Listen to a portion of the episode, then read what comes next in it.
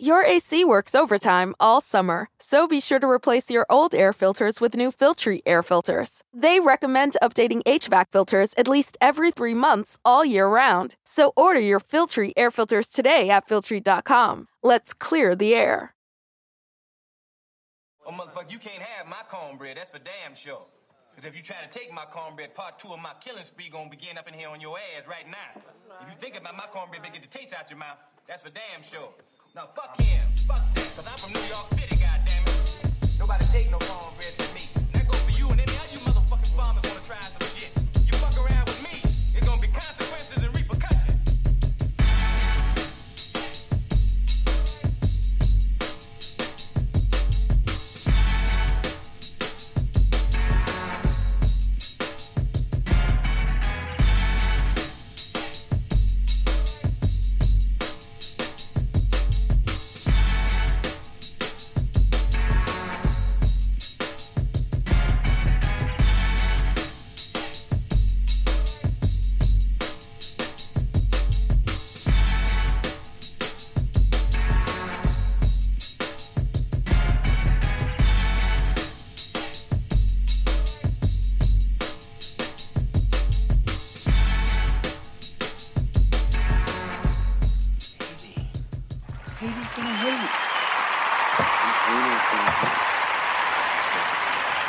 What up, what up, what up?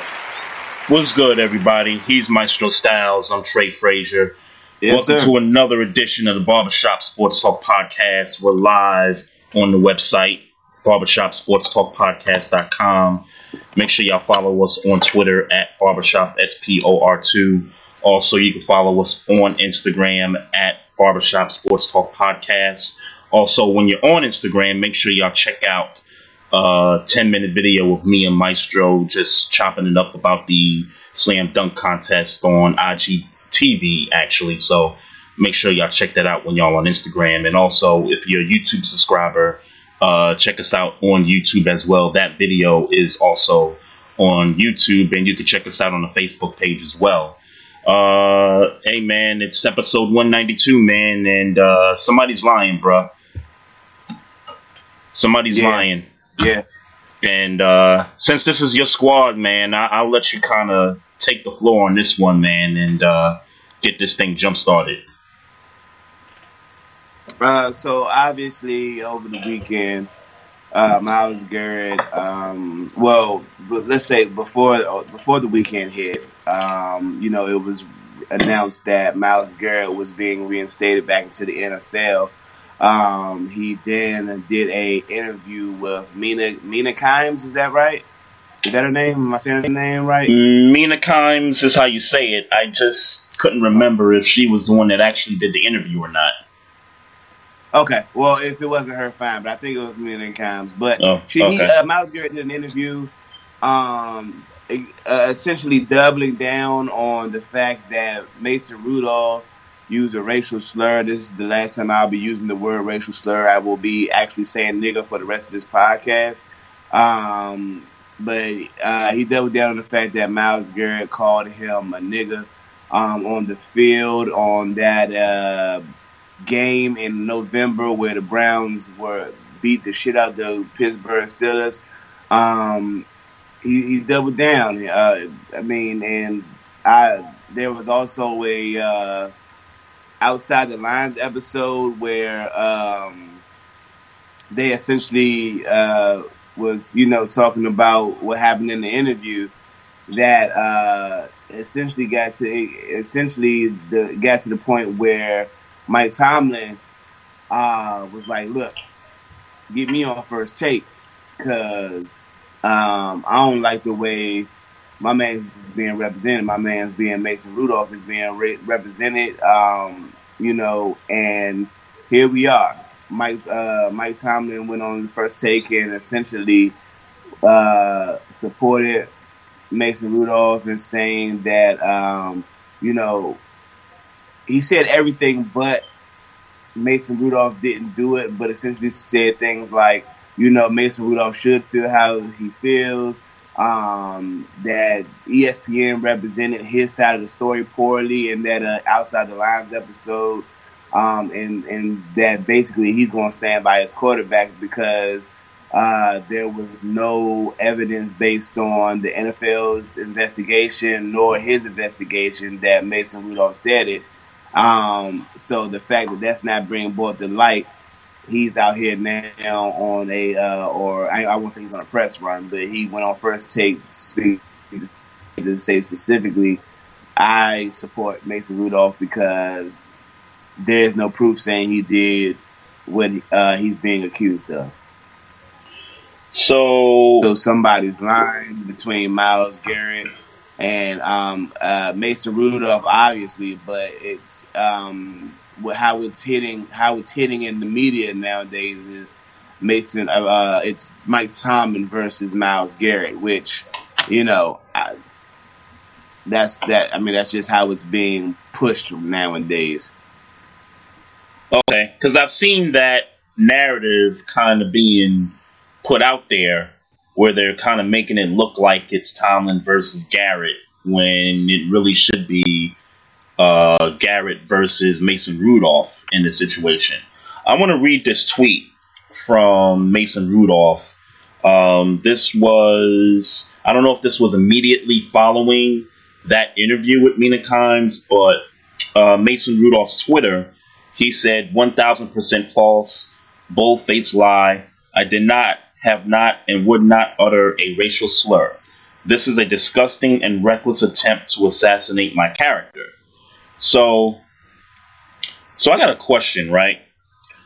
Um, well, first let me let me kind of lay it out like this, right? The only proof, and if you want to call it proof, then go ahead. If not, I understand. But the only proof that Mason the only proof that we have of Mason Rudolph calling Myles Garrett a nigger is by what Myles Garrett claimed. You know, he right. called him a nigger. We don't have any NFL audio um, from any of the wires that maybe some what some of those players that were nearby the situation wore. Um, we which, by the way, I do find that to be weird. Not to cut you off, I do find that to be weird. Yeah, I do too. Um, mm-hmm. So we don't have that. We also don't have any of the Cleveland Browns players um, co-signing Myles Garrett. We don't have any of the Pittsburgh Steelers, um, or I, sh- I, should say this: we don't have any of the black Pittsburgh Steeler players that were around the situation um, agree with the claim that Myles Garrett made. So this is really the only proof that um, we have that Mason Rudolph called him a nigger. Now, people can throw out the fact that Mason Rudolph is, you know, been on Twitter in the past and has uh, spoken up for, you know, views or, or kind of agreed with uh, some of Donald Trump's views, mm-hmm. some of Tomi Lahren's views. We can we can pull all that stuff up. Um, that's not enough for me to solidify that Mason Rudolph actually called him a nigger.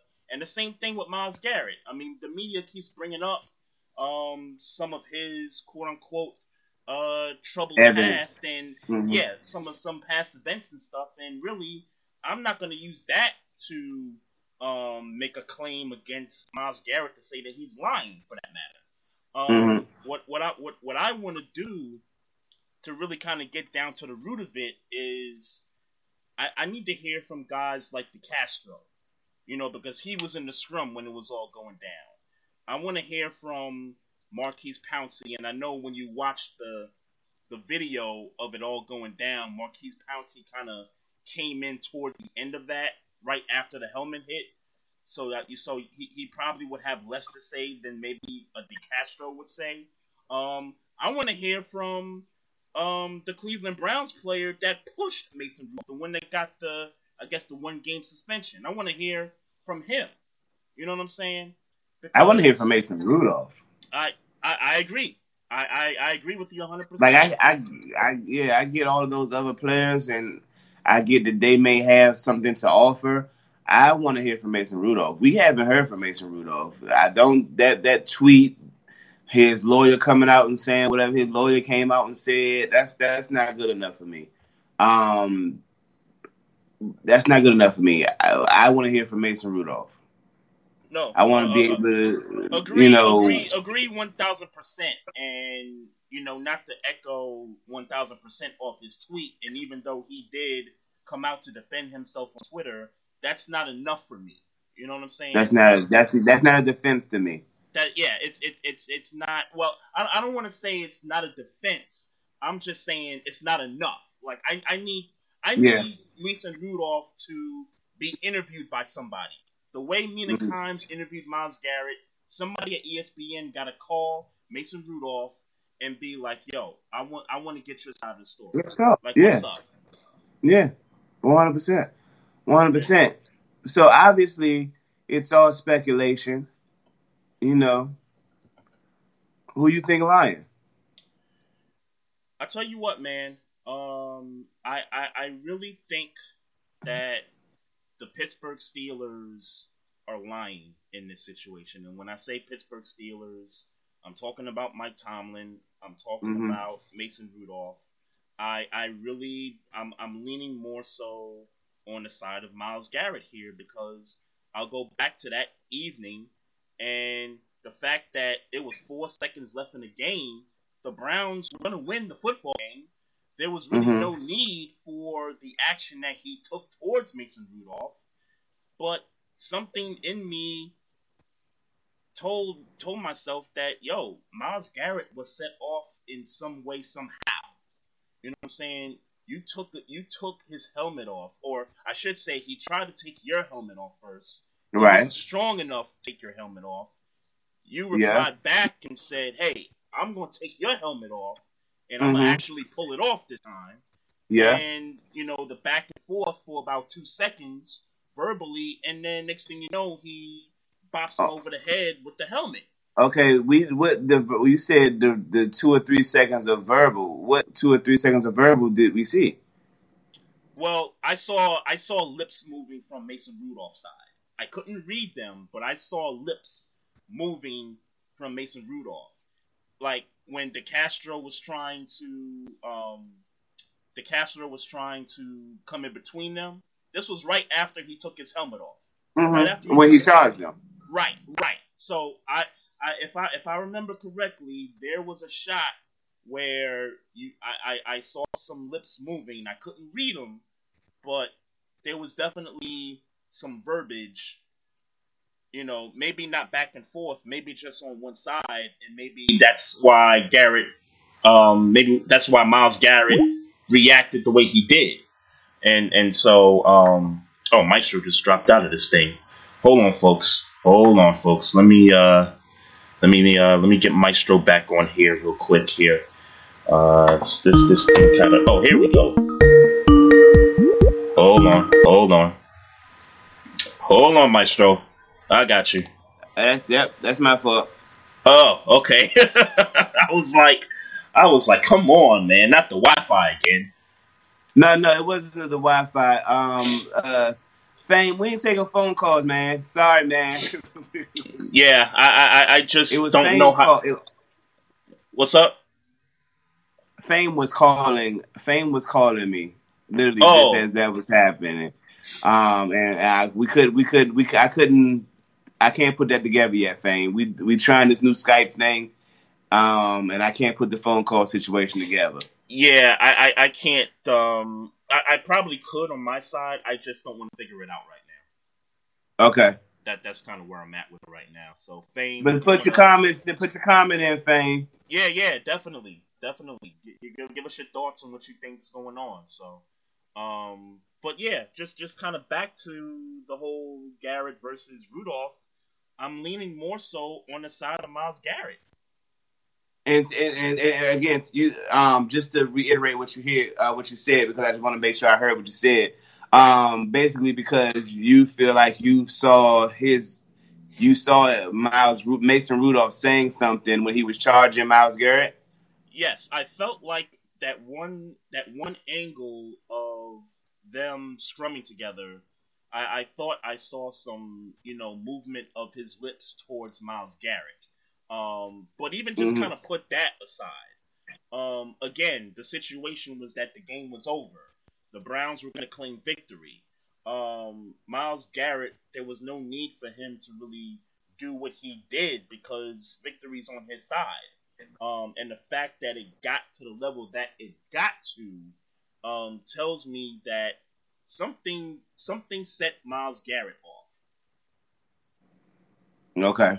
Something, um, something well, set him off. Okay.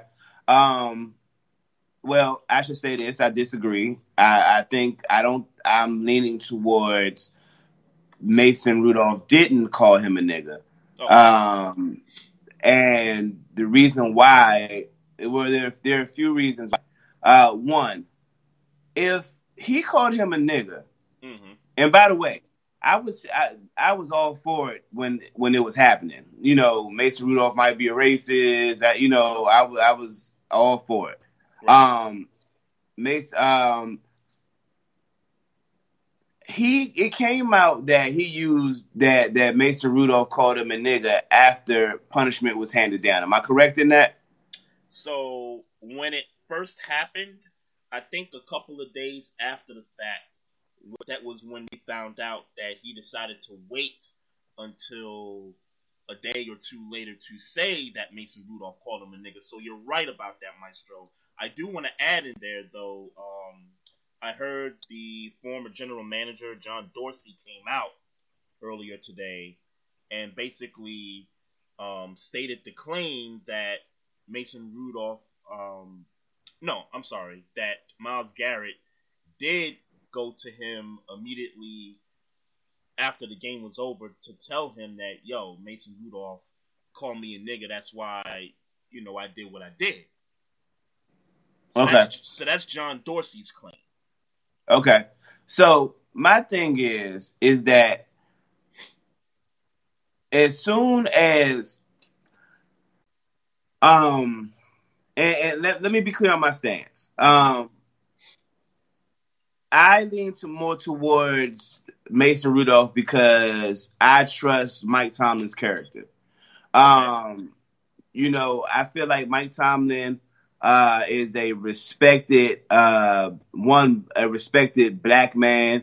Two, a, a, a, a great coach in the NFL, and three, a one of those coaches in the NFL who, you know, as a member of the competition committee, one of those guys who, you know, coach players and coaches alike respect because he'll come and talk to you about foot. Like he talks to you, like you know what I'm saying. Everything you hear about who Tomlin is as a person is the type of guy that's like, hey, if there's a problem, he gonna go try to figure out what the issue is, and he gonna try to resolve the issue. Those types of things. Yep. So when Mike Tomlin says, um, you know, I went and spoke to whoever I needed to speak to, um, and nobody nobody would say that to me offline. Meaning, you know, I spoke to players off, you know, I spoke to coaches, I spoke to those types of people who he has who who I have connections with, and nobody, I mean, nobody would say to me, "Yeah, your man's is tripping." Um, that that does speak volumes to me. Um, two, uh, I, I respect the whole idea of Mason Rudolph. I mean, uh, Myles Garrett wanting to keep it a secret for a few days, if, if that if that be the case. Uh-huh. But I feel like if another black player heard a white player call uh, call him a nigga, uh-huh. automatically other black players would immediately be offended. Somebody would be offended. Yeah. Where maybe maybe not uh, a white, maybe not that black player would, you know, go out and be blasting Mason Rudolph, or that black player would be attacking him on the field once he heard it or thought he heard it. Yep. But um, it would have leaked. In today's news cycle, news world, social media, etc., yep. um, Myles Garrett would have not been allowed to control the narrative or control the secret of him being called a nigga um, if other players or other people heard it when it happened. And right. to be clear, when uh, the time that we're alleging it happened. Is when uh, Myles Garrett was already being restrained by DeCastro, whoever he was being restrained by, and Mason Rudolph was getting up off the ground and charging him, allegedly calling him a nigger. If, if I'm if I'm understanding the, uh, how the timetable is bit was being is being built, Yeah. so there were people around when he got up to charge him, calling him a nigger, and then Myles Garrett swung the helmet. Yeah. Um, I feel like if that were the case and Myles Garrett was charging him, calling him a nigga, it wouldn't have just been Myles Garrett swinging a uh, swinging a helmet at him. It would have been some um, some other shit going on. Right, right, and and and and just to kind of add to that, and I and I know we disagree, but just to kind of add to your point, I felt I feel like if DeCastro and and and correct me if I'm wrong, DeCastro is uh, Italian white. Am I correct about that? Sure. Okay. Um, I, I feel like if um the Castro heard Mason Rudolph say that, that he might have you know been like, "Yo, Mason, you gotta you know you gotta check yourself. You can't you can't call him that." Right. I'm, I'm, I mean, if it was DeCastro, if it was, if it was, if it were anybody who was in the vicinity of that being said, Yeah. I feel like some type of reaction would have there would have been some type of reaction to that because as much as you as much as another white from another white dude is crazy, you're going to you're going to be like, oh, you this is where you're going to let it out. This is where you're going to let your racism out on the field, right? You know what I'm saying? Yeah. Like I, I just can't see I can't see nobody saying nothing.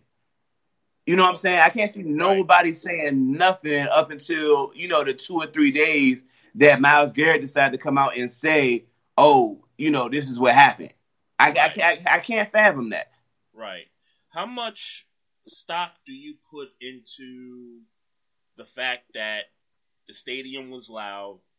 I'm sure it was noisy at that point in the game, and that it's there's a possibility. I'm not saying this to be a fact or not to be a fact, but considering crowd noise, considering the number of people around the situation, and considering that um, Mason Rudolph, for, for all we know, um, might have been screaming, but you know, other cats around other than Garrett might not have been able to hear what Rudolph said, and that Myles Garrett Um, was the only guy that could have heard what Mason Rudolph had said. If we're saying that, I don't put much stock into that. Again, because if it happened, it, and again, this is if we're just playing the sequence. Yep. Um, if, if we're drawing if we're drawing the sequence to say Garrett calling him a nigga while being restrained by David DeCastro, I can't believe that Myles Garrett heard and David DeCastro didn't. No, I mean that's fair. That, that- that's fair. Yeah, I mean, I, I just, I'm, I could, I, I could I honestly, I, I honestly could see it both ways. I, I, I honestly can. I don't think there's a, I don't think there's a right or wrong in that situation. But I, I, I see what you're saying. Yeah, I, I, yeah, that that that just that just doesn't logically make sense to me, especially in the grand because and, and then in the grand scheme of things, that means David David DeCastro was closer to. I mean, if, if just by a fraction, he was closer to Mason Rudolph than Myles Garrett was because he was pushing Myles Garrett away from Mason Rudolph. Yep. Um, I I, I, I can't I, I can't I, I can't I can't go with that either. Um, I don't think he. Again, for my main reasoning being, um, I can't imagine uh, Myles. I can't imagine Mason Rudolph saying that on the field and nobody saying nothing about it and just flat out keeping it a secret. If a Browns player heard it, if it was just hearsay up until the fact, up until the point that Myles Garrett announced it, Hmm. I can't fathom why um, any player that is not okay with that language being used on the field, I can't. Why? Why would you do that? Why would you hold that? You right. certainly not holding in respect to Myles Garrett. And and and and, and the other piece is what what does Myles Garrett stand to gain by holding it for two days? What I mean, what did what does he really stand to gain from that? And and to kind of throw another question in there, what is the incentive for Myles Garrett in this situation to kind of say, hey, you know, a few months later, I'm still gonna stand by this. Um, let's just say, you know, it's not true. Let's say Mason Rudolph didn't call him a nigga, and Myles yeah. Garrett is still, you know, standing by his word. What what what's the incentive for Myles Garrett? I'm I'm only the only incentive which um I agree that that's weird. I you know like why, but I could see, but I could see you know someone asking him a question and he just uh-huh. saying, "Nah, I, I know what happened to me. I know what the NFL did, um, but I want to make it clear that I did it because of this." Right. Um, and you know, that don't mean he's telling the truth or lying. I mean, he could have. If you tell a lie, you got to continue to live by the lie until you until, until right, you decide until to tell the truth until, again. Until uh, open court of opinion, uh, basically. Yeah, yeah, yeah. So so um, I just I mean uh, on a sheer vein on a sheer vanity level, I could totally see Myles Garrett saying, "Yeah, no, I still didn't do it." I could see that. Mm-hmm. I could I could see it too. Um, I could see the incentive in him just kind of holding his stance just because you know as a black man that's what you're taught. If you know you feel like you've been wronged in a situation, you stand your ground until you know proven otherwise. And right yeah. now, we can't we can't prove otherwise. We can't prove that he called him a nigga. We can't prove that he didn't call him a nigga at this point. The eh, only right. thing we're going by is he said it's word of mouth. Is that is word of mouth? Exactly. So why?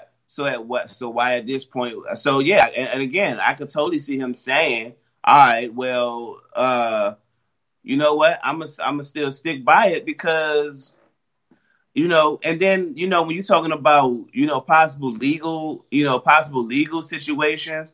Yep. Um, now on the now in the press, you need to stand as tall as ever. If because if he really decide he want to take this to uh, court for defamation of character and all that, yep. um, he still got to stand strong by that. He still got to stand strong by his opinion because um, really at the end of the day, all you're going to have is your testimony because the NFL can't prove whether uh, he said it or not because right. the mics were off, quote unquote. Right. Which again, I mean, we we said it earlier. To me, that's just kind of weird that all of a sudden microphones are turned off towards the end of the game because hmm. I can't tell you how many times I've watched NFL films like yeah. or NFL replay or any of these other shows that come on during the middle of the week during the season and at the end of games you still hear guys talking through their microphones, even when they meet at midfield yeah. to kind of congratulate one another right. and you know send each other off. Those mics are still on. Yeah, yeah, I, yeah. That that does not make sense to me. Them them the mics not being on, and then um, you know, and I, and I I think I understood or read the verbiage correctly it wasn't that it was a mic malfunction. The mics weren't cut on. So, you know, mm-hmm. that, you know, they did they didn't even say that it was a malfunction and the mics just happened to not be working for some reason. They said right. explicitly that um, you know, they were not on. And I can't fathom for the life of me um during the NBA game, I mean sorry, NBA NFL game, yep. um why the cameras, I mean, the mics would not be on all the way until they are off the field, till teams walk off the field. So let me read Fame's uh, comment here in the chat. He says, I don't believe Garrett, but I don't believe Rudolph. But a dirty little secret in sports is the racial trash talk. Garrett is from Texas. He can't tell me that's the first time he's been called that. Getting called that is no excuse for an adult to wow out. Um, your thoughts on his comment? Um, I I disagree. Um, I disagree, but I understand the sentiment. Um, I understand the sentiment, and it, it's funny because I, I, I had a fresh argument about this whole situation this morning. Mm-hmm. And um, look, here's the thing, man. if we as black people who who you know we we just want our place in you know our place in equality and, and, and all that, and we want to be respected and treated as equals um, as as human beings. Yep. Um, if there were such if there were such a word that we could call white people that was as nasty as the word nigger Mhm. um, or nigger, um, yeah. and the roles were reversed, and Myles Garrett called Mason Rudolph that word, um, we'd be trying to, we'd be, it, it'd be a problem. We'd Oh, be, the coverage, we'd be, the, the coverage would be so much different than what yeah, it'd now. be, it'd be much different.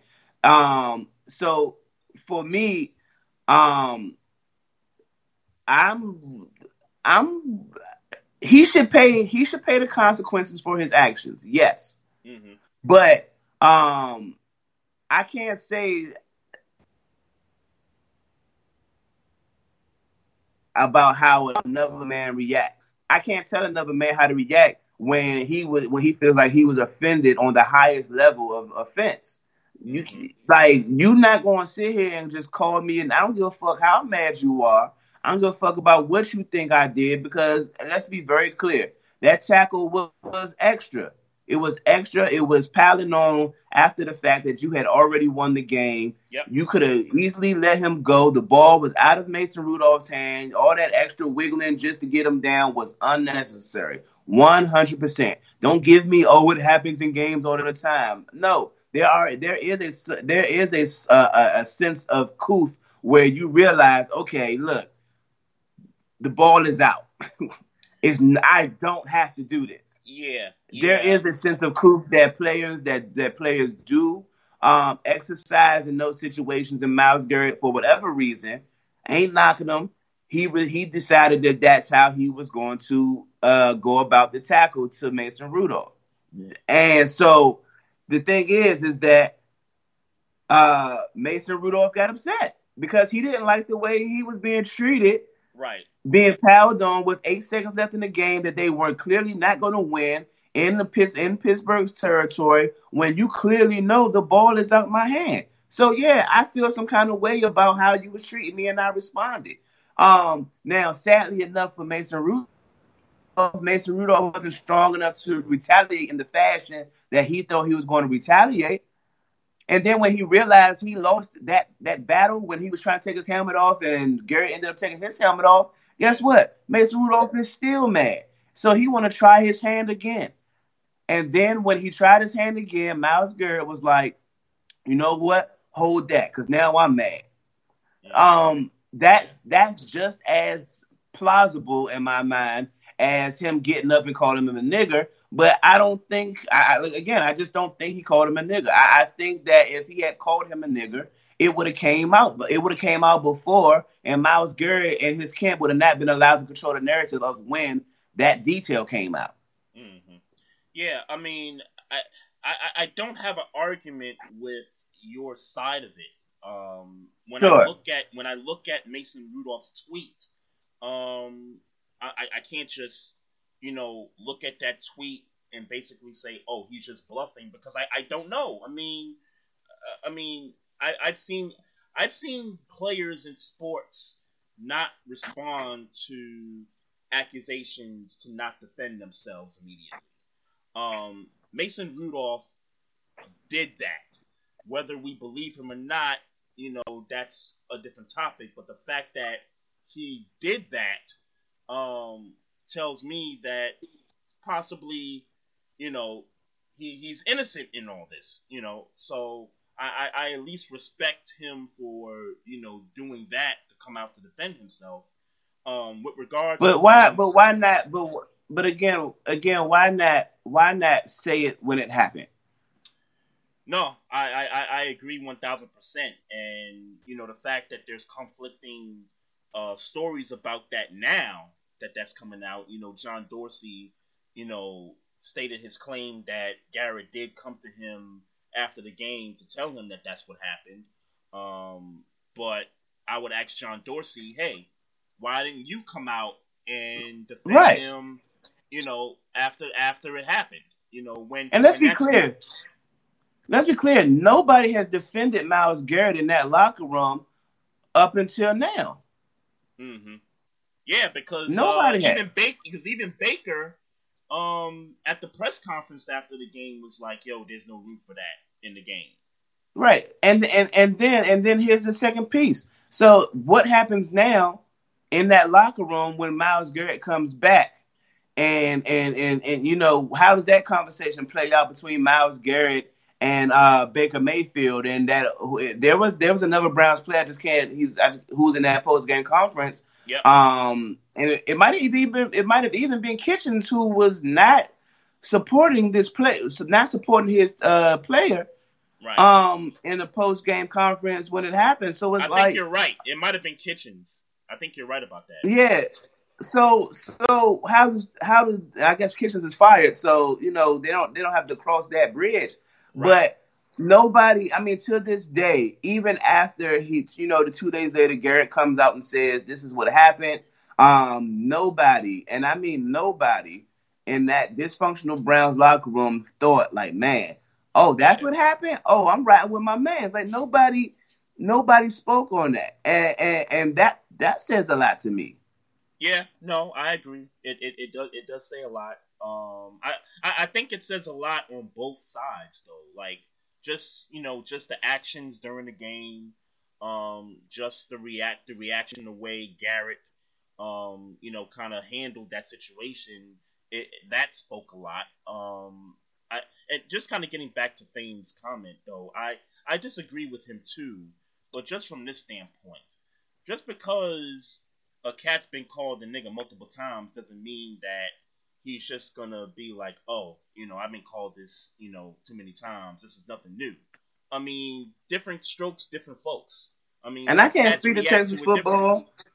I can't speak to Texas football. I don't know what happens in Texas football. I, I all I could t- all I can tell you is Mhm. is here in this in this lu- luxu- no, I can't even say here in this luxurious city.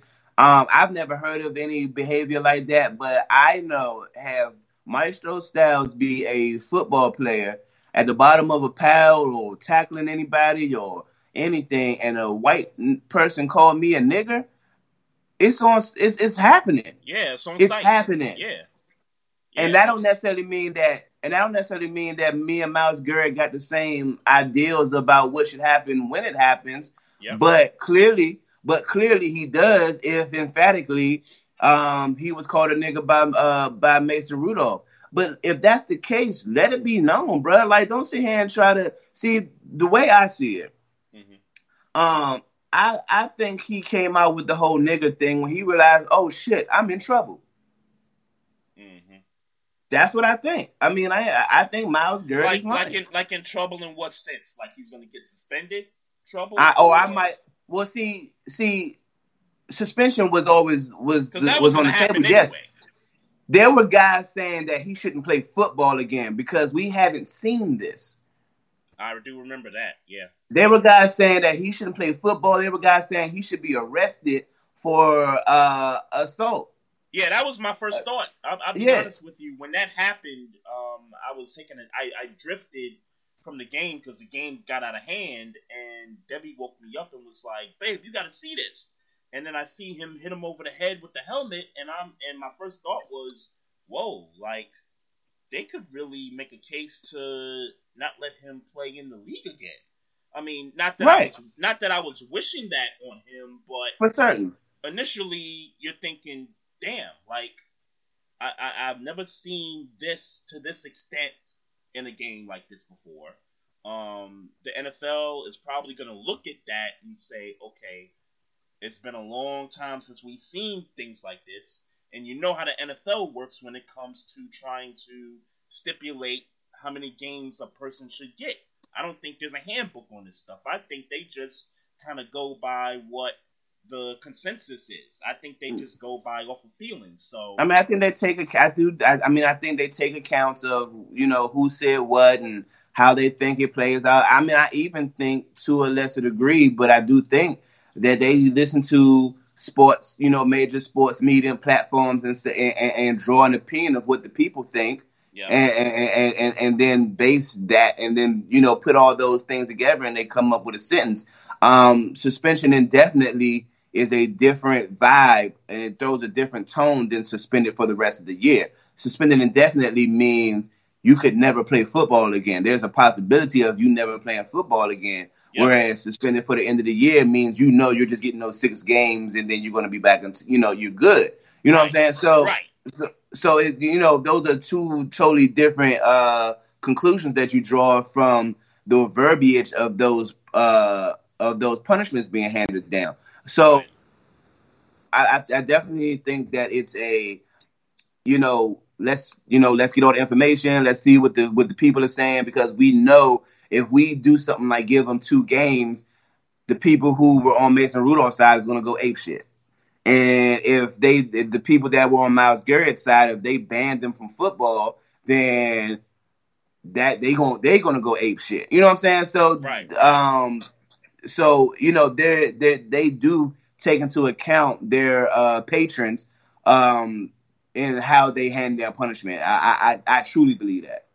So I got a couple questions before we kind of put a button on this topic here. Um, do you think that the fact that Mason Rudolph is a backup quarterback, um, do you think that that plays in the way of how this is being covered by the media or how this is kind of um, or how the situation has shaped out to be what it is? Do, do you think that um, his position how so in the league? Um, I don't know, and and and I guess this is just me looking at a conspiracy theory um situation because I'm just wondering had this been like if this was Roethlisberger, okay, would would this would this play out the same way it's playing out now, or would this be different because of his stature? Um, when you say different, though, I mean, so it depends like, on how like you guess, how like you feel about who's is, winning. Like I guess what I'm saying is, so let, let let's just say, for the sake of argument, that Mason Rudolph did call him a nigger, and Mason Rudolph is defending himself in Twitter, and Mike Tomlin is coming on TV to defend him the way he did on First Take the other day. Um, what's the incentive to defend Mason Rudolph?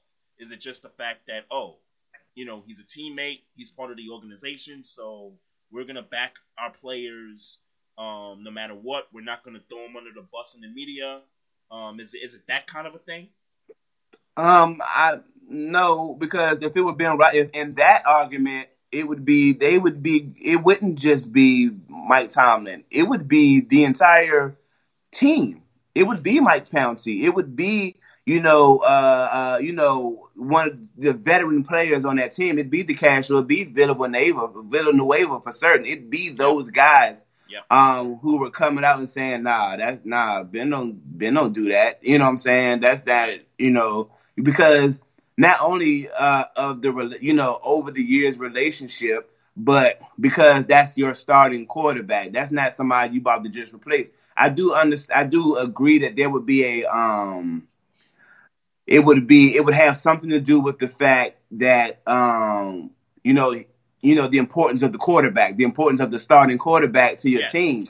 Um, you know, uh, offensive lineman feels a need to support in that way you know, for your, you know, for your starting quarterback. Um, so nah, I, I don't think it's per se that would change. But then that de- that depends on who you feel like is leading or who you feel like is who uh, the public feels like is telling the truth. You know what I'm saying? Right. So, um, and and most and, of the time, I, the public is gonna base what they feel happened off of history, off of exactly. History. So we so we all we've all heard of behavior or rumors of behavior from Ben Roethlisberger. Yeah. So if so if it can't if this were Ben Roethlisberger, there might be a little more uh, a few more people on Myles Garrett's side because of how they feel about Ben Roethlisberger.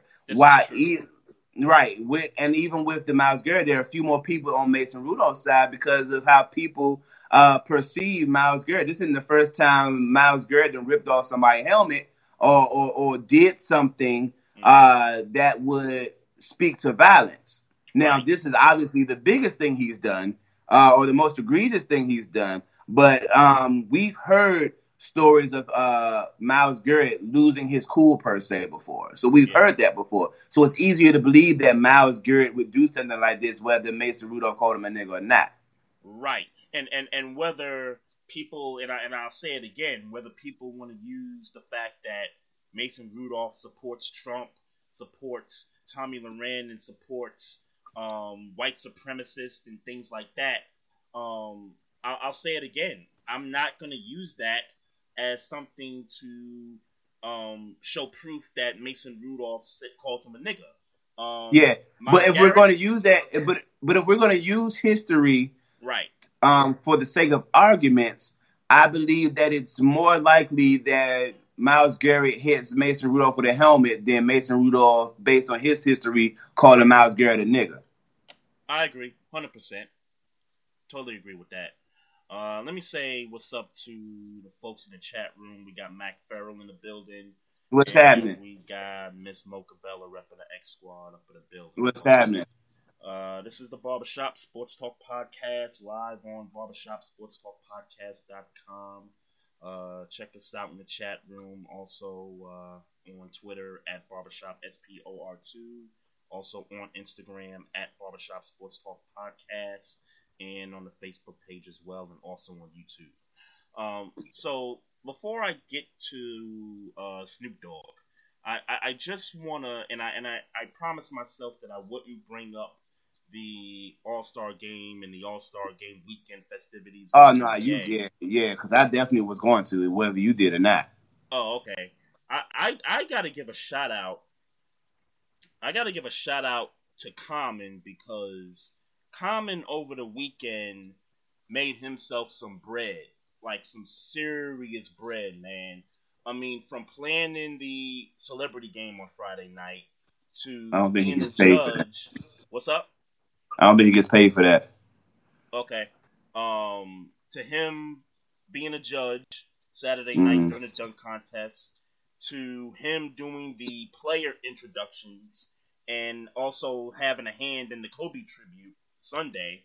Um, man, he, I, I tell you, man, he, he he put on for his city, and I gotta tell you, when the NBA does things like this, when they go city to city every year for this All Star um event, um, they they make sure that the hometown people get their shine. And I think Yeah. this year in Chicago, they made sure that they hometown people, you know, got the shine that you know they deserve. I mean, you've heard you've heard Common beats throughout the weekend. You've heard Lupe Fiasco beats, um, Kanye beats. You've heard. I think I even heard a Consequence uh, song on one of the commercials, if I'm not Mhm. mistaken. Um, and then you know you talk about the players who are from Chicago: uh, Dwyane Wade, Candace Parker, Isiah Thomas, Anthony Davis, just to name a few. Um, th- I mean, th- they know what they're doing. They being in the NBA, they know what they're doing when it comes to you know the All Star Game, the festivities, and whatever city it's in, they make sure, hey, we, we got to get this hometown cat, we got to get this hometown dude, we we got to do something special. And from a rap standpoint, and I don't mean to get into the rap topic of this, but the I, I think this weekend made me realize that when it comes to Chicago MCs, like Common is like the creme de la creme. Like he's and and and I get Twista. Twista's great. Common is like when you think of Chicago hip hop. Common is if if not at the top of the list, he's one A. Um, In- in my if you book. talking, uh, okay, in your book, um, sure. I then I can then I won't argue in your book. Um, um, the biggest rapper in Chicago, if you're talking about today in 2020, um, it's probably going to have to be Chance the Rapper. Um, that's just what it is. Of course. Um, Of uh, course. that's just what it is. In my personal opinion, and obviously, you know, back when we were coming up, I was probably the biggest Common fan ever. Um, um, yeah. um, I I remember I remember when I was given like water for chocolate and immediately turned out and you know like So I like I'm that common dude. Um, unfortunately, when it comes to, uh, I mean, it just depends on what you're talking about. Let me say that. Um, Lupe Fiasco. Yep. Lupe Fiasco lyrically is just another level that Common has never. Uh, I mean, flat out has never been on. Um, I, it's no no no nicer way to put it. I now I like Common better as an MC when you Yep. put all the you know everything together, and obviously he's had the longer career, and I like. Common's. I like Common's music better. Yep. But if you're just talking about rapping on a beat with bars and flow and you know those um Lupe Lupe for me. And um I think anybody who who has dug deep into Lupe's uh uh Yeah, um, catalog. catalog thank you. Um yeah it, it's it's hand it's it's hands I think Common would say that. Um so it, you know just for that just you know to rebut that conversation but getting back to the all-star game Mhm. um, all of that was cool. All of that was cool. But when I tell you that since the Marbury All Star game, when Marbury was went off, Mhm. this has this was the best All Star game since then.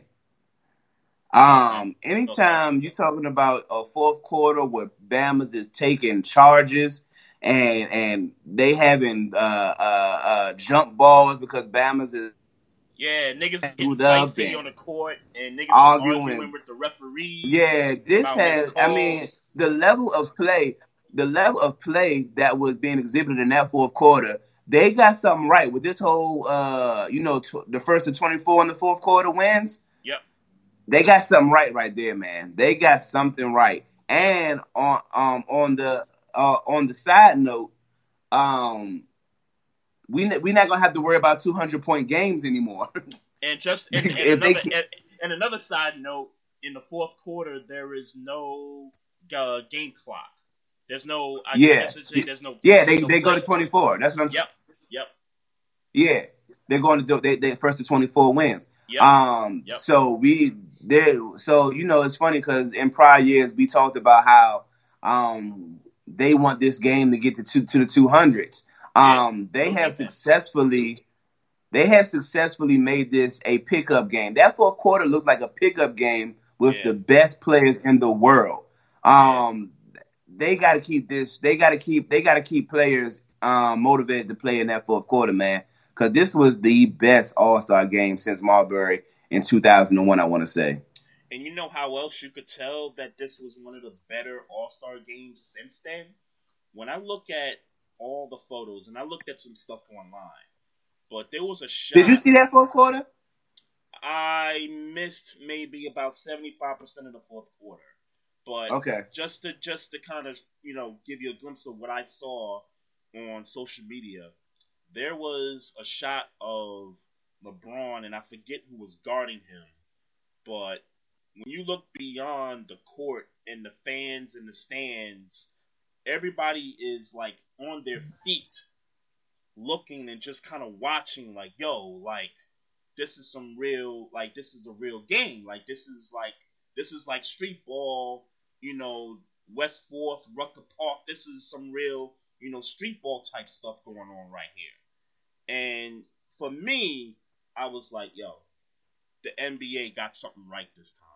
This Yeah. deal with the 24 um, points, you know, to win the game, and the fact that the game ended on a free throw. And I know I have, I know a lot of people have a problem with that, but I know, don't. So be it. I don't. Yeah, Yeah. I, I didn't. I didn't have an issue with it. I don't. I mean, it is what it is. I mean, we've seen many of uh, regular season games, you know, end on a free throw. Not so much end like that. Obviously, like, not in that fashion. not in that yeah. fashion, but we've seen free throws taken to take a lead, and then that's it. The other team can't score because of a, a Time. turnover or you know time running out. Yeah. Um. Yeah. Yeah. I don't have. I didn't have a problem with the free throw. Um. With that whole free throw thing. But like uh, that game, I mean, watching Greek Freak and you know one on one on one with LeBron on on on uh on the baseline, and you know he body he tried to body up Greek Freak, and Greek Freak still got the block, even though he put the body on him. Man, Yeah. uh, you know, Kyle Lowry trying to get the charge, missing it once and coming back and getting the charge again. Like, like they was playing like it was an NBA, like it was a regular season game, and it wasn't an exhibition in that fourth quarter, man. And um, you know, I I get, I you know, hopefully no nobody gets injured if they continue this because that's what's going to get them to chill again. Yep. But um, but man, I, I tell you, I enjoyed this uh this All Star game, and, and really and really for the most part, this All Star weekend. And I, I um I didn't watch the skills challenge or the three point contest, but the dunk the dunk contest and the game hmm was enough for me, man. Was was enough for me. And what I see and, and what parts I did see of the um the uh USA versus the world game, like Right. it was enough for me. This was this was a successful, uh, a highly successful All Star weekend as a whole. And um, like I said, just based on how good that game was, I can't th- I can't really think of a better weekend in a whole. Um, because I, I just simply don't remember 2001, but um. Now, Did- 2001, that was in DC, right? Um, I don't was it in, I don't remember if it was in DC or not. I just remember was this is what Stephon Marbury uh was coming back you know just going down throwing threes in the fourth quarter. Um, I and the East won, the East ended up winning the game. I don't remember if it was in the uh if it was in the in DC or not. Okay, okay. Because I, I remember it came to DC around that time. I'm not sure if it was 2001 or 02. I, I Yeah, I'm remember not sure. the year. I just know it was around that um, time frame. But yeah, man, I was pleased with uh, what I saw from the All Star Weekend and the way the NBA um, handled it. They got this right. They and I and I and I, and I don't even want to say they got one thing right because they they've been getting things right for a while now. Um, Oh, absolutely. Yeah, so but but definitely kudos to the NBA, David Stern, everybody involved. Every Kobe tribute, I was okay with every you know Kobe tribute. Common, Jennifer Hudson, I, I was okay with everything that happened. Magic Johnson, um, I was okay with everything that happened, and and you know respected him. Um, I kind of you know I I I don't I don't I won't I don't want to say I had a problem with uh, Kawhi Leonard winning the Kobe Bryant uh, Kobe Bryant MVP award. Um, but uh, it was nice that he got it. You know, um, I, I, I think I would. I, I think I was leaning more towards um, Anthony Davis just because of his late night. I mean, late night, his late quarter. Um, Hey, it's his city. yeah, yeah. You know, I think I would have liked Anthony Davis, but I ain't mad at Kawhi Leonard. Um, right, right. you know, it, it, it was just a good it was a good weekend for the NBA. Um, even in Kodak, Chicago, it was a it was a great freaking weekend for the NBA, and they Nah, deserve I, to be I, I don't, I, respected. don't, I don't care about that. I, I, I, Well, I only say that I only say that because that if the code affects how the parties go, it affects how people move in Chicago. Like I I know a few people who went to All Star Weekend Mm-hmm. and watching them uh, wear short skirts and, and and that cold weather, it looks stupid to me. It, it, you can't really uh, let it go the way you want to when the weather's warm. That's on that's that that was my only Oh, you okay. know, Chris, okay. you know. because you know, I, you know, I, I, you know, I'm, we're big Stephen A. fans. You know, we, we, you know, we, we rock with the guy, but sometimes when, whenever it has something to do with him going to a cold weather city, I always got to hear about, man, it's too damn cold. Like, you know, I'm like, we don't like the cold, man. it's- it's- And that does mean if because I- you got to I get it. understand I, I, I get it's it. a party I- I- weekend. No, I, I, I get it. I, I get it a hundred percent, and I get that Chicago cold is a totally different cold from like let's say New York City cold. I, I, I- totally get that a hundred percent. But uh, me as a fan, I, I, I, guess it's just me. I, I, I don't want to hear it. I, I don't want to Well, hear it because at the end I of the would, day, I would. at the end of the day, the clubs are gonna get their money.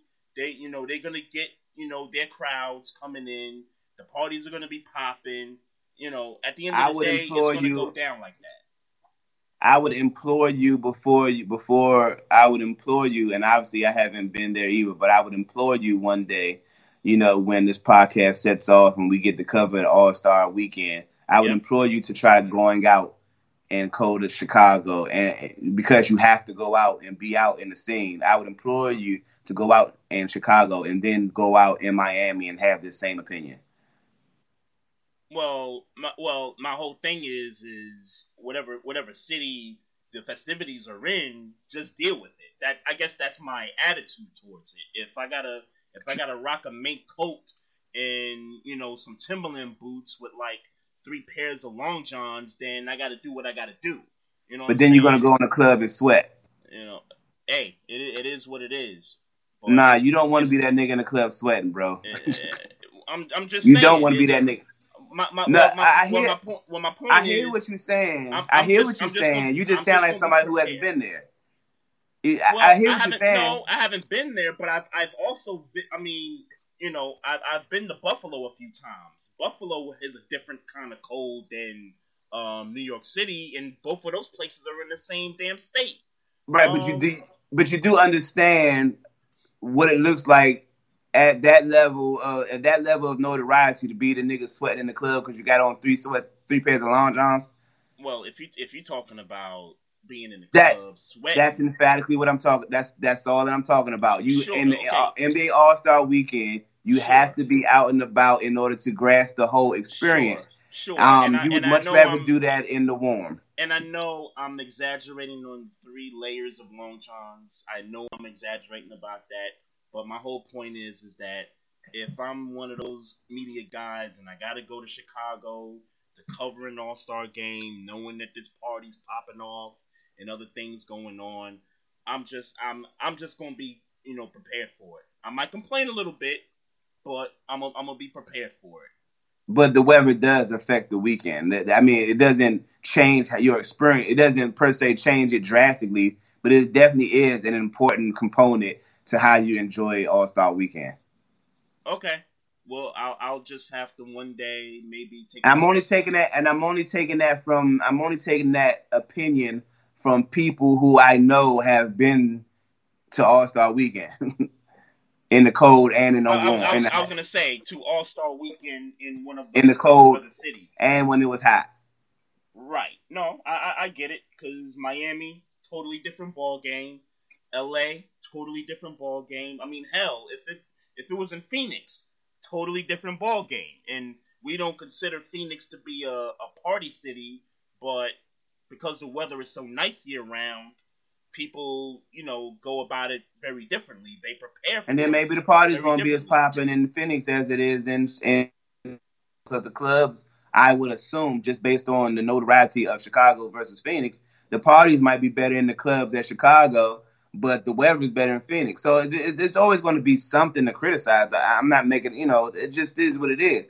I think the only thing. I've heard about it is that Chicago is cold. So then nobody, you know, people Yeah. go out because that's what they came to do. But then Right, nobody right. really want to be out in the cold if they could be out in the warm. And and and I guess just as a fan, I guess as a fan for me, I guess I don't care as much because But you're, I don't- you're talking about being a fan of the basketball experiences though, and not the entire All Star experience. well, not just that. I'm just speaking from the standpoint that um I've never been to Chicago before. I've never been to a lot of places in the Midwest. You know, on the West Coast, I, I've never been to a lot of these places. So when I when I hear people on television um, complain about certain things about a particular city, it's like, all right, you know, if, if you don't want to go, hell, give me your damn ticket, I'll go, cause I ain't never been Wow. before. And if I Oh, and if I don't like it, and if I don't like the experience, then I won't go again. That that's just kind of how I look at it. Yeah, I hear you. So, um, just want to shout out Shelly B in the chat room. Uh, What's happening? Appreciate you. So, um, Big Snoop Dogg, man. Um, he apologized last week to Gayle King in a Instagram video, and basically just said, "Hey, look, um, you know, I had a conversation with my mother, and she said, look, uh, I raised you better than that, and you were wrong. So, you know, we came out and said, hey, look, um, you know, I apologize for calling her the things that I called her in the previous video. Um, but at the end of the day, she still was out of pocket for bringing up Kobe Bryant and the sexual assault case. So, Mhm. um, so I, I so I, I, I guess there's um from what I've seen on social media anyway, there's people that are saying that um Snoop was forced to do this by someone other than his mother. Um, there's people that claim that because he's got the TV show with Martha Stewart, that um, women groups have come forward and said, "Hey, you Mhm. know, you got to put some pressure on this guy." Um, what he did in the video to her was, you know, what he what he said, what he called Gayle King in the video um, was unacceptable. Um, Right. Snoop's got to do. Snoop has got to address that. So, um, so I'll, I'll, I'll hear from you, man. Um, how, what do you what did you think about the apology?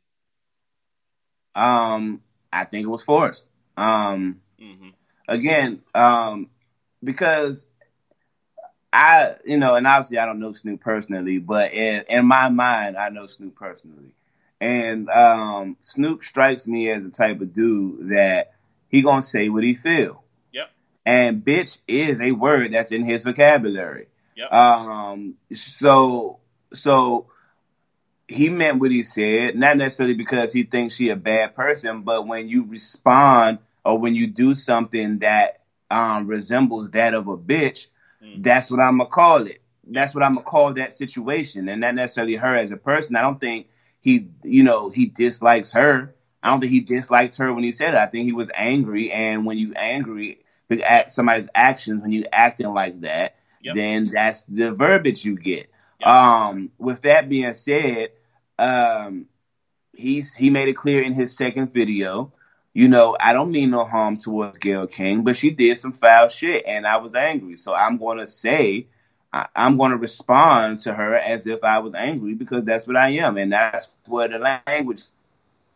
Um, to uh, and and I'm gonna do it un- unapologetically. But here's the here's the thing. Um, I say a lot of things that I um I say a lot of shit. Um, and just so you know, I don't I don't implore my mother to watch my podcast. You know why? Because I know I'm gonna say some shit that she's not gonna like. So I don't even I, I say, Mom, she asked me one day, I said, Don't listen to it. Because I'm gonna say some shit you don't like. Right. So, um, if you don't want to hear me say these things, um, then you should not watch, um, or listen, or how you know, however she decides to uh take the the podcast. Yep. Um, I I just tell her I don't do it, um, because I can't. That's how I feel, but I can't. But if my mother, for some reason, didn't like what I said on the podcast and told me, um, hey, I don't like what you said. Yep. I would have, you know, that's my mother. Right. That's my mother. I would have to at least consider, take strong consideration, and more times than not, if my mother said, "Hey, I don't like what you said about, um, I don't know, uh, Mason Rudolph," and you, oh, Myles Garrett, I don't like what you said about Myles Garrett, and you should apologize for what you said, or at least uh, make your stance clearer. I would at least make an attempt to do that because I respect my mother. right. So um, I don't have any beef with Snoop apologizing. Um, I do think that there were other people, other factions, and other uh, women organizations that were putting pressure on him as well. But at the end of the day, Mom Duke said, "Hey, you out of pocket," just like he called her, called Gayle King to be out of pocket. hmm Mom you, know Duke, good, you- know what a good example of this is? you got to respect Mom Duke's opinion. Oh, Maestro. I apologize because you respect your mother more than any of this bullshit. Oh, okay. Yeah, Maestro. Can you hear me now? kinda- yeah, yeah. You you was kind of coming in and out for a second there, but I was just gonna say that I think a good example of what you just talked about was I remember when I remember when Steph Curry dropped a three on somebody and the nigga was cussing on the court, right?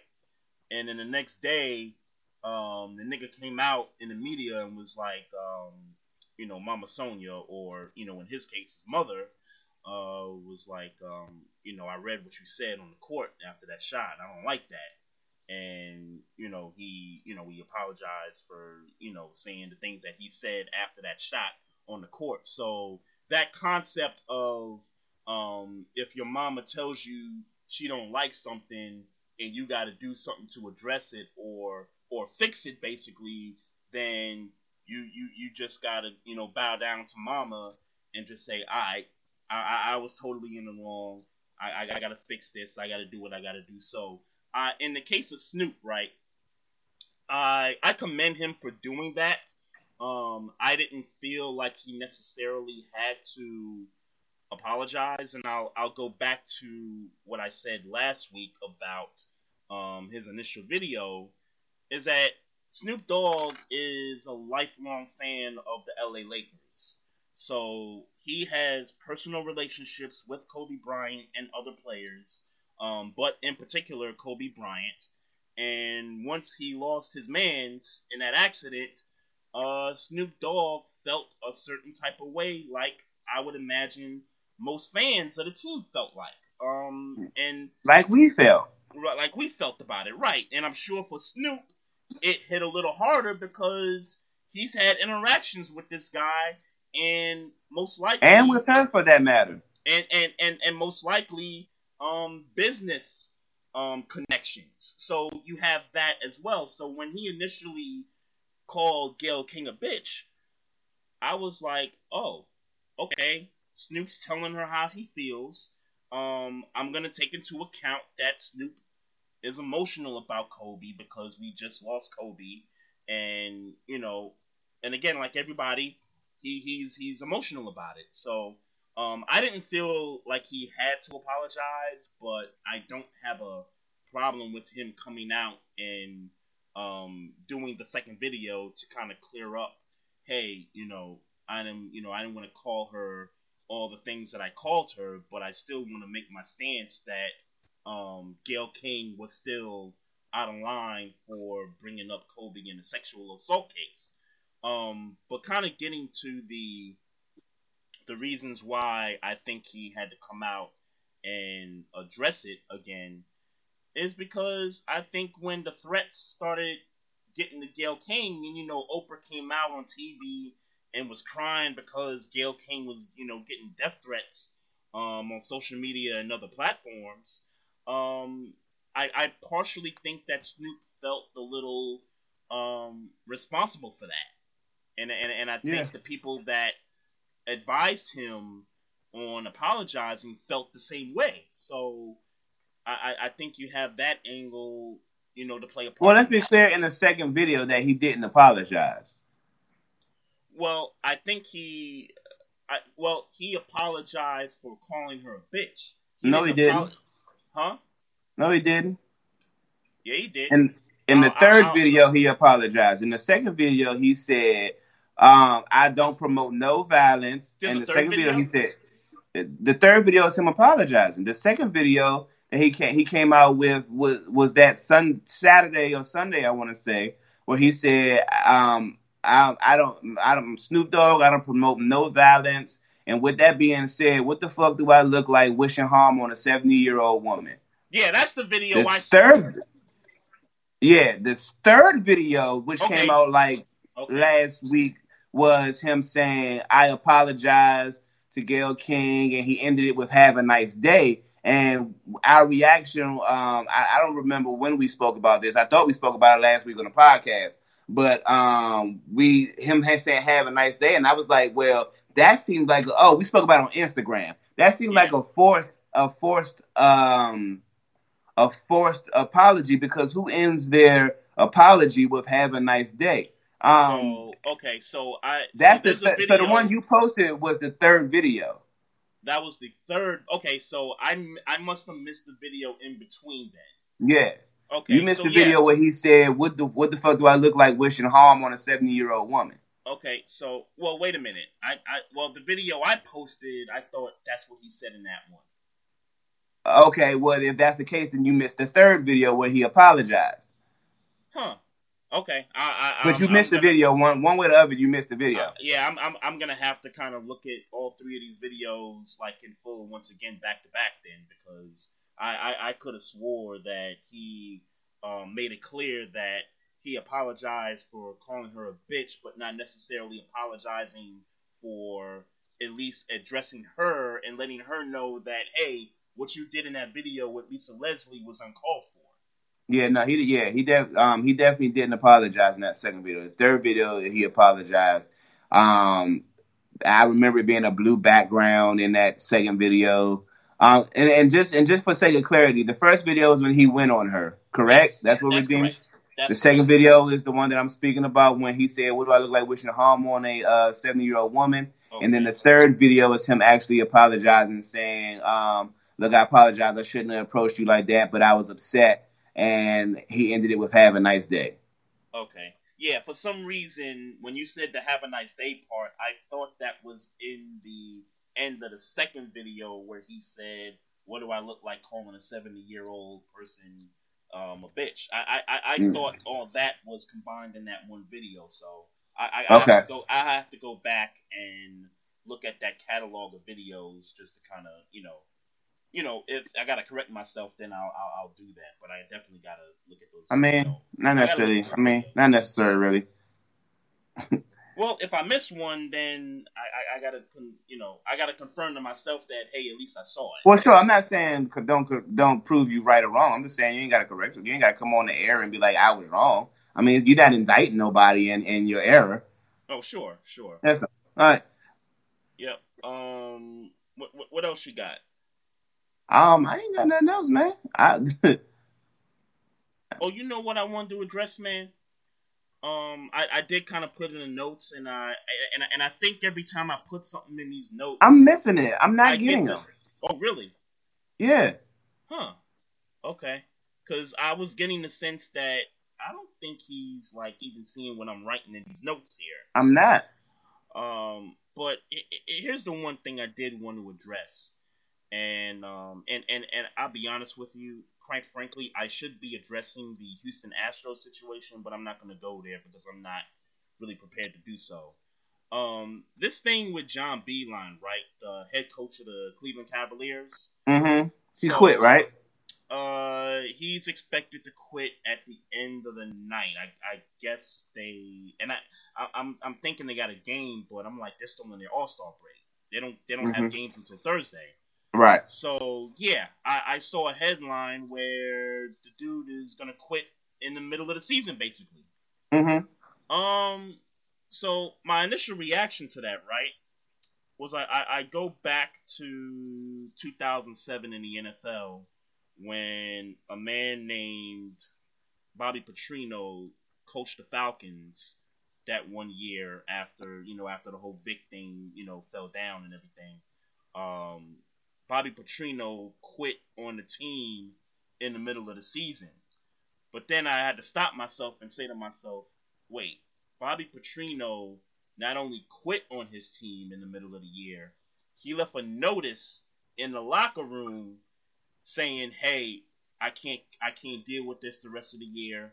Um, it's time for me to go. Peace out." And didn't even address his players um, one by one by one. Right. Um, in the case of John Beilein, and I guess he still has time to do that. But if I'm a player and I see that headline on the news or wherever, um, I, I'm I'm not happy about that, and I don't know if he's addressed his players or not to this point. But if he didn't and players saw that, then I, I, I if I'm a player, I can't be happy about that. You mean with with with Beilein? Yeah, Um, look, I would love to say that I have a an opinion, uh, a, a, valid or a, a you know a great anecdote to that. But I mean, look, um, what was he in trouble? What, what was he apologizing for earlier this season? I forget what the story was. So in the locker room, he called the players thugs. Yeah, Now, I want to I want to make sure I get the context right about that, but um, they were playing like thugs, yes, yes, not necessarily calling them thugs one by one. And meaning so- they weren't playing good basketball. You know, right, and and the and- Cavs suck. They stink this year. yeah. I mean, what, new there. I, I mean, I, I mean, if if if if your problem is is that he should have hung it up, I mean, he should have you know stuck it out to the end of the year. That's my I, I mean, I I guess, but I mean, did he was he about to be fired? Um, Obviously, we don't know. I'm not asking you to answer per se, Right, right. but uh, was he Right. about to be fired and he just left? Um, did It's somebody do? I mean, did somebody do something to him where he felt like, oh man? Um, because here's the thing. Um, he said he didn't say it, but then he apologized for saying it or for them misconstruing what he said. right. Um, do you think that players feel some kind of way afterwards, even after he apologized? and I think that's possible. I think that incident is playing a role in why he's, you know, leaving the team. So if that's the case, so if that's the case, and he's officially lost the locker room, what's the hell? What's the point of him being there? Go, I mean, if if that's the case, then yes. If that's the case. yeah, Yeah, You- so, I you- mean- you, got a point there. But Yeah, if, it's, if, if it's not the if it's not the case, and you still have somewhat of a, I mean, a respectability. I mean, you're I mean you're John Beilein, and I get you're more popular in the college ranks as a coach. Um, but and I get college and NBA is different in terms of coaching. You're coaching kids versus coaching adults and things like that. I get that, but you gotta finish the season, man. I don't think he has to. Uh, I mean, considering again, knowing what I know, you you finish the season, bro. I mean, what do you? I mean, what do you know that you feel like he has to finish the season? I don't feel like he had to at all. I mean, and again, this is cons- this is considering that it has nothing to do with what he said about their play earlier in the year. Right, I get that. If it had nothing to do with that, why does he have to finish the season? If it had nothing to do with that, if he's got to, well, I, if the if the if the ownership fires him, then so be it. There's nothing you know you could do about that. I mean, the team is bad, and if the ownership feels like they want to move another direction, then you know that that is what it is. But if the ownership is just sitting back and just letting the season play out, and you're John Beilein and you're like, you know what, I'm I'm I'm just gonna have to call it quits. Like I like I haven't even heard any rumors about any health situations. Because if it's health, I'll give him a pass. If it's health, What if he feel like? What if he just feel like, hey, I'm underqualified. I can't do this shit. um, I, nah, man. In, in my eyes, you gotta finish the season, man. Even if you're underqualified, That it, you got the job, right? that don't mean you had underqualified. It just means you had a good job interview. You you in, you interviewed. You elected to interview. It's not like they forced the interview on you. Maybe he thought he was qualified when he interviewed. I mean, he he showed up, right? Maybe he thought he was qualified when he showed up. And- Maybe and- he realized then when this because this, let's be clear, this team is trash. Yeah, This Yeah. team is trash.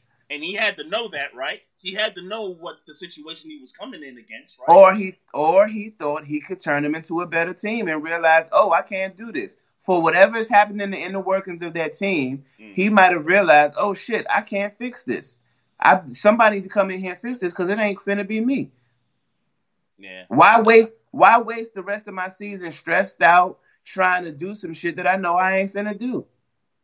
Yeah. I I, I don't know, fam. I I- think we just kind of see a little different on this one. Again, No, I, I don't see it anyway. I don't see. I, I, let's be clear. I don't have an opinion. I don't like this. That that story. I truly don't give a fuck about. I'm just. I'm just talking. You know. Obviously, we, we got to provide content. You're talking about it. Yeah. He might. He might have just felt like. Like. I mean, it's a very. I think if you're asking me to give an opinion, Mm. I think. I think he lost the locker room. I think he lost the locker room with that shit. That with that whole, playing like thug that shit. right?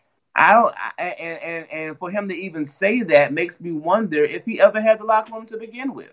It's possible. It, it it's So, I mean, possible. I mean, I mean, for for him, I mean, if I'm to define thug by definition, I would imagine thug has something to do with being undisciplined in your basketball play. And if you can't get your players to play disciplined basketball, you don't have your locker room anyway. It'd be one thing if they playing disciplined. It'd be one thing if they playing disciplined basketball, but they just sucking because the other teams are just superior to them.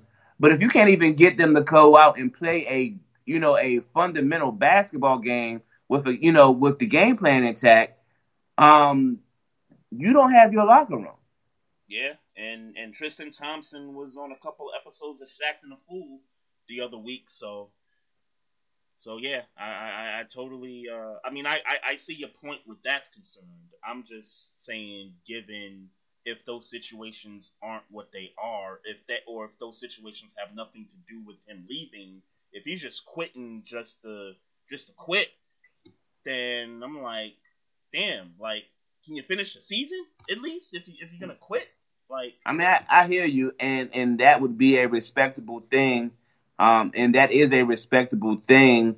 Um, but if you done, you done. It's just like, damn, I'm I'm done. People do quit at some point. I don't think I don't think he owes them. I mean, obviously contractually he owes them, but maybe not if he just got out of the contract. saying, maybe not. I mean, Yeah. I, wouldn't, I wouldn't consider the Cavs to be the smartest front office out there. Um, but Yeah, I, I I think when you done, you done. It ain't ain't nothing wrong with knowing that you done, it's possible. Especially in this situation. It's yeah, it's it's possible. Um, and and quite frankly, I don't care what his next stop is. I, I just wanna I just wanna be clear about that. Uh, I didn't I didn't don't- care that this was his stop. I didn't care that this was his stop when he got the job. So well, I, I didn't I didn't care either that Yeah. he got the job. Um, but now that this has become a story, it's like like you gonna quit in the middle of the year, like and not really, you know, really give like an explanation on you know what's really like going on. Like if and again, if it's health, I'll give you a pass. well then I would wait to the well then I would wait for you don't think he's gonna do a conference or nothing? I think he's gonna do a press conference. All right, I- so I would just wait for that then. I would I wouldn't draw I wouldn't I wouldn't uh draw any inferences until he uh at least his pre- his his conference if he's doing one. That that's fair. That's fair. Mhm.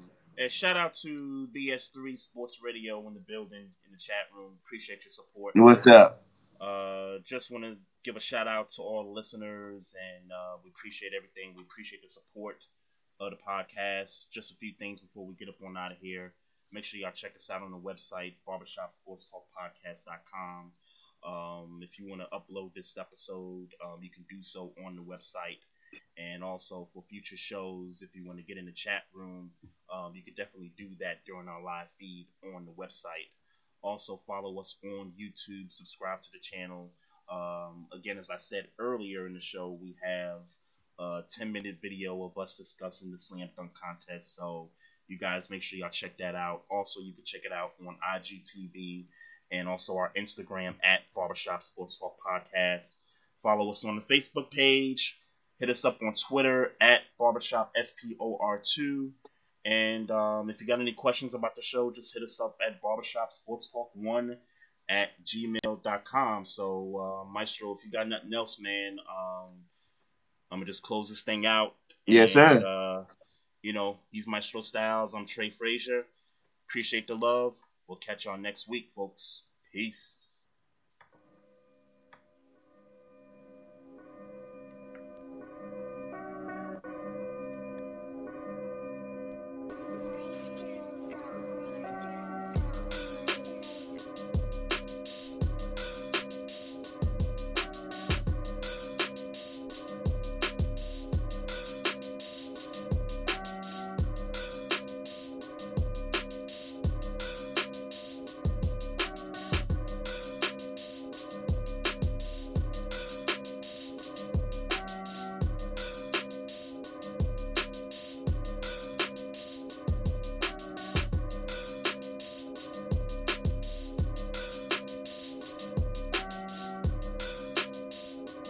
General Motors, we make more than electric vehicles. We're helping to make the world a safer, more inclusive place for all. As the first automaker to support the Equality Act, General Motors celebrates and embraces diversity every day, especially during Pride Month. Which is why we're proud to team up with iHeartRadio to support Can't Cancel Pride and the LGBTQ community. Because everybody in means everybody. Learn more at gm.com.